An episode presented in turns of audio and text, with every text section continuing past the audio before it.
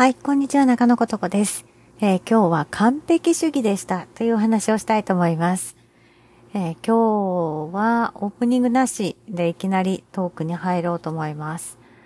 で、完璧主義で物事が進まないっていう場合とか人とか、うん、あると思います。で、完璧主義にもいろいろあって、なんていうのかな、真面目な人誠実であるがゆえに、えー、完璧主義というのかな。なかなかその、これで完了っていう風にできないっていう人もいらっしゃるんですけれども、私の場合は、まあ完璧主義だったんですね。で、それの、なんでかっていうと、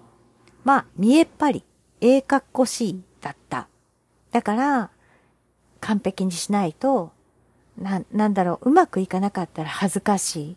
で、私恥ずかしいと泣くんですよ。もともとが泣き虫だという話を前のエピソードでしたと思うんですけれども、悲しくても泣くし、恥ずかしくても泣くんですね。で、もうそれが嫌で、もうこれで完璧ですっていう、まあその完璧って何なのかっていうのがもうそもそもわかんないんだけれども、えっ、ー、と、やりきりました。つまり誰からも何も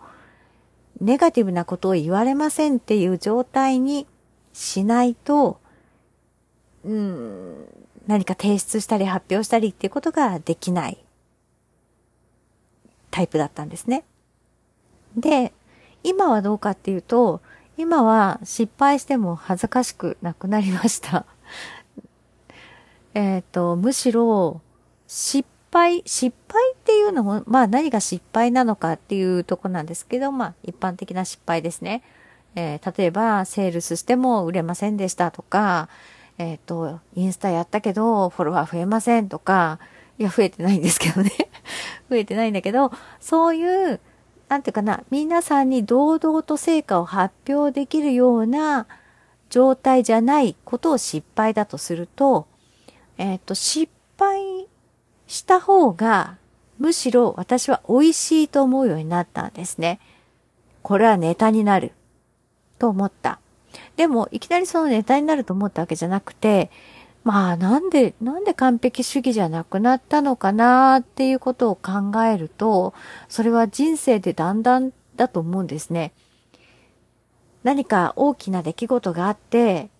急にその完璧主義じゃなくなったということでもなくて、徐々に徐々にその、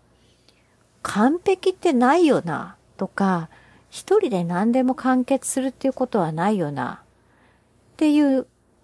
経験をしてきた。まあ、年をね、重ねるたびに。で、特にやっぱり仕事の面ですかね。職種にもよると思うんですけど、私たちのその医療の現場って、どの職種が欠けても、あの、患者さんの援助ってできないんですね。で、いろんな職種ありますけれども、全部必要で、えー、どの職種が偉いとかもないし、自分たちの職種だけでその患者さんを、えー、支援できるかっていうと全然そんなことはない。絶対に協力が必要だし、自分はその、なんていうかな、その軍団の中の一人一員である。で、私は私の領域があるみたいな感じで、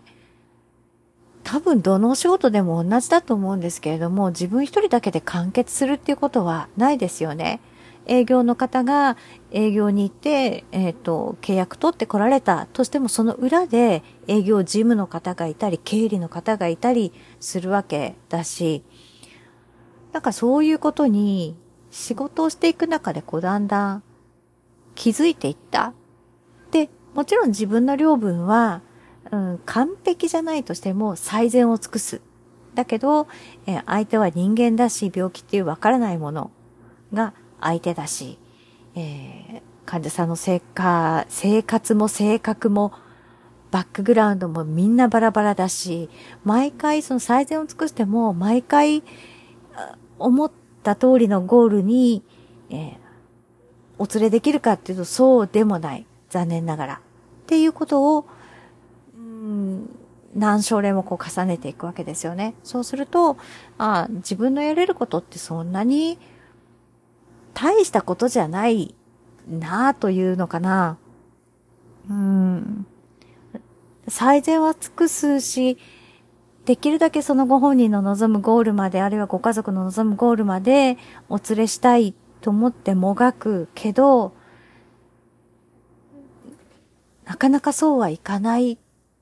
ことの方が多いです。で、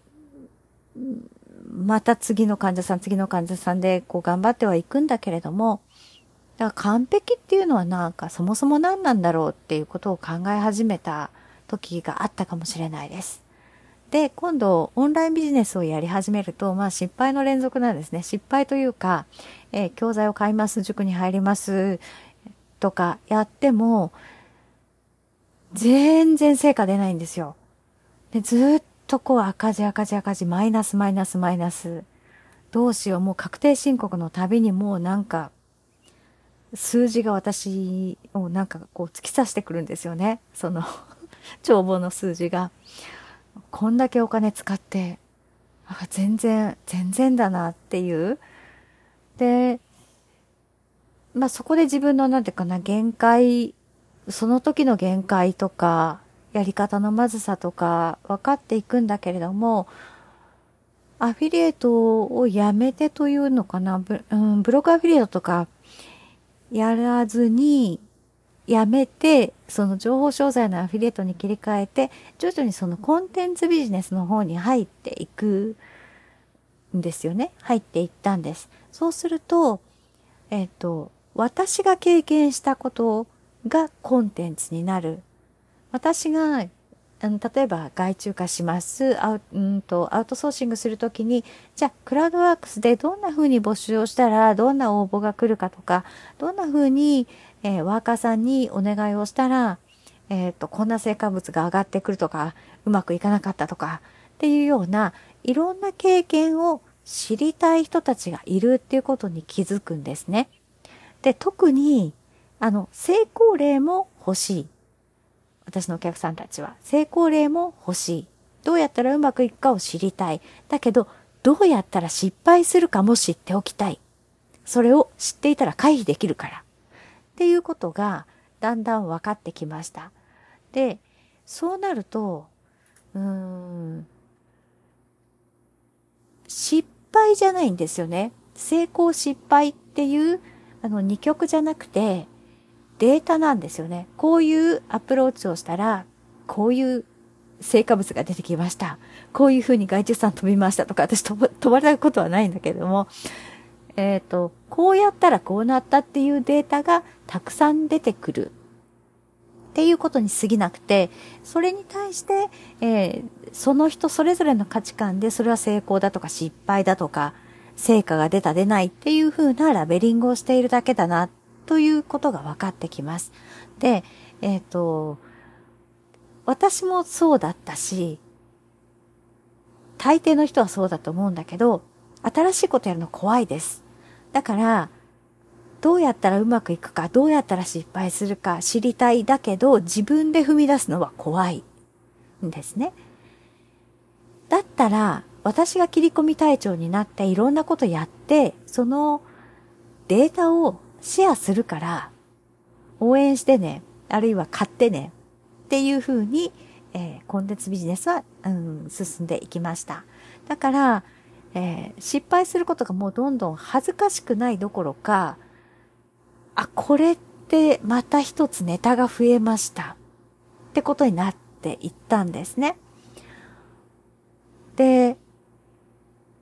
私はそういうふうに捉えていったんですけれども、うんと、ある、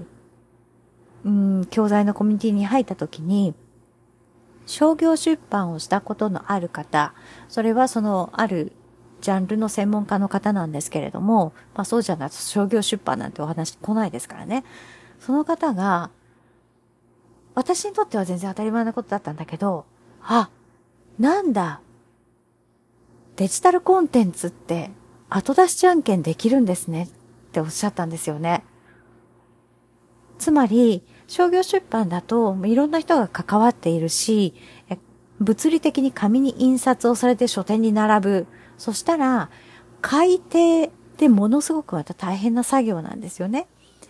だから、構成の人、校閲の人入ったり、編集の人が入ったりして、もうこれで出版、印刷して出版して大丈夫ってなってから、初めて印刷にかかって書店に並ぶということなんだけれども、デジタルコンテンツって、あの、あ、ちょっとここ字間違えてたとか、あ、ここちょっと変わったっていうところは瞬時に書き直して、何のコストもかからないんですね。すぐにできるし、コストはかからないし、在庫っていう、うん、概念もない。だから、後出しじゃんけんできるんだっておっしゃって、あ、確かにそうだな。っていうかそうなんだけどな、と思いました。だから、えっと、完璧主義の人っていつまでもその、うん、例えばブログ記事なり、えー、オンライン講座なり、動画講座なり、なんなりっていうのをリリースできないんですね。ずっと作り続けてる。こねくり回して。こねくり回すっていうのは私なんですけど えっと、皆さんずっともう、もう、もうちょっと良いものに良いものにっていうことで、えー、改善改善をしていて、なかなか世に出ないんですね。だけど、後出しじゃんけんができるんです。で、オンライン講座もそうだし、ブログもそうだし、ブログなんてちょちょって書き換えれば、えー、すぐ変わっちゃうわけですよね。で、Kindle ですら改訂って簡単にできるんですよね。だから、一旦世に出したものでも、どんどんどんどん書き換えられるし、バージョンアップもできる。っていうことを何回も何回も自分に言い聞かせてほしいんです。あの、完璧主義の方には。で、よく、その完璧主義の人に向けて50%ルールでいこうっていうような呼びかけがありますよね。で、完璧主義だった私にとっては50%っていうのも、あの、結構こう、高いレベルだなって思うんですね。50%言ってるか、いや、まだ言ってないって思っちゃう。で、私は今自分に対しても、今まだ自分に対しても、で、うちの商品を買ってくれている Udemy ファストトラックとか、オンライン講座の作り方とか、デストラセットマスタークラスとか、あるいはコンサルティングを受けてくれているお客さんも、皆さんに20%ルールで手放してくださいっていうふうに、えー、言っています。自分で思う、それはその人それぞれ100%が違うから、うん、20%っていうのは人によって違います。だけど、ご自身の思う100%に対して20%の出来だというところでもう世に出してください。って言ってるんですよね。で、私自身もまだ完璧主義を完全に手放せたかっていうと手放せていないです。だから毎回毎回もう20%でいいからここで出そう。と言って、自分に言い聞かせて、えー、ユーデミにコースを出したり、えー、自分のオンラインスクールに商品を出したり、サービスを出したりしているわけです。だから、で、そうやってこう、どんどん完了させて世に出さないと、客さんからのフィードバックも来ないんですね。っていうことは、うん、出してみないと、何が良くて何が足りないのかっていうことすらわからない。自分の頭の中でだけずっと改善をしているような気持ちでいるけれども、でもお客さんから見たら全然その、なんていうかな、改善してほしいところが違ったり、改善してほしいところはなかったりっていうこともあるんですね。だから、えー、どんどん完了させて、手放して、世に出していって、欲しいなと思います。私もそのように心がけていきます。で、この間、えー、かねさんのポッドキャスト講座を受けたときに、す、あの、ガツンとやられる一言がありました。done is perfect. 完了させることが一番大事っていうことですね。